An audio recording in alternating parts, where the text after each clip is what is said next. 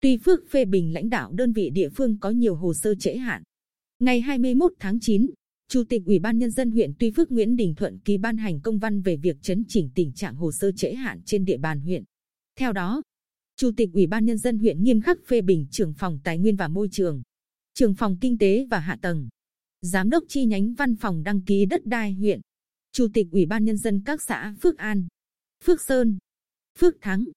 Phước Thuận, thị trấn Diêu Trì và thị trấn Tuy Phước đã để xảy ra tình trạng tỷ lệ giải quyết hồ sơ trễ hạn cao. Thủ trưởng các phòng chuyên môn huyện, Chủ tịch Ủy ban Nhân dân các xã và thị trấn nêu trên khẩn trương kiểm tra, làm rõ nguyên nhân, tiên quyết xử lý.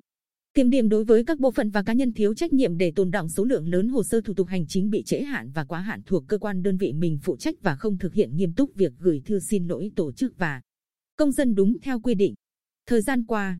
Ủy ban Nhân dân huyện Tuy Phước đã thường xuyên tổ chức nhiều cuộc họp, ban hành nhiều văn bản chỉ đạo quyết liệt nhằm khắc phục những hạn chế,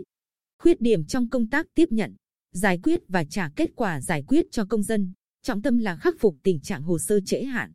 Tuy nhiên, theo báo cáo kết quả kiểm soát thủ tục hành chính từ ngày 1 tháng 1 đến ngày 30 tháng 8 năm 2020,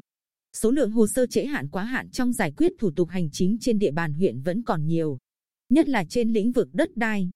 Nhiều cơ quan đơn vị có tỷ lệ giải quyết hồ sơ trễ hạn cao, vượt 5%, theo chỉ tiêu tỉnh giao, như phòng tài nguyên và môi trường 91,49%,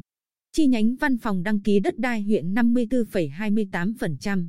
phòng kinh tế và hạ tầng 34,98%, xã Phước An 25,2%,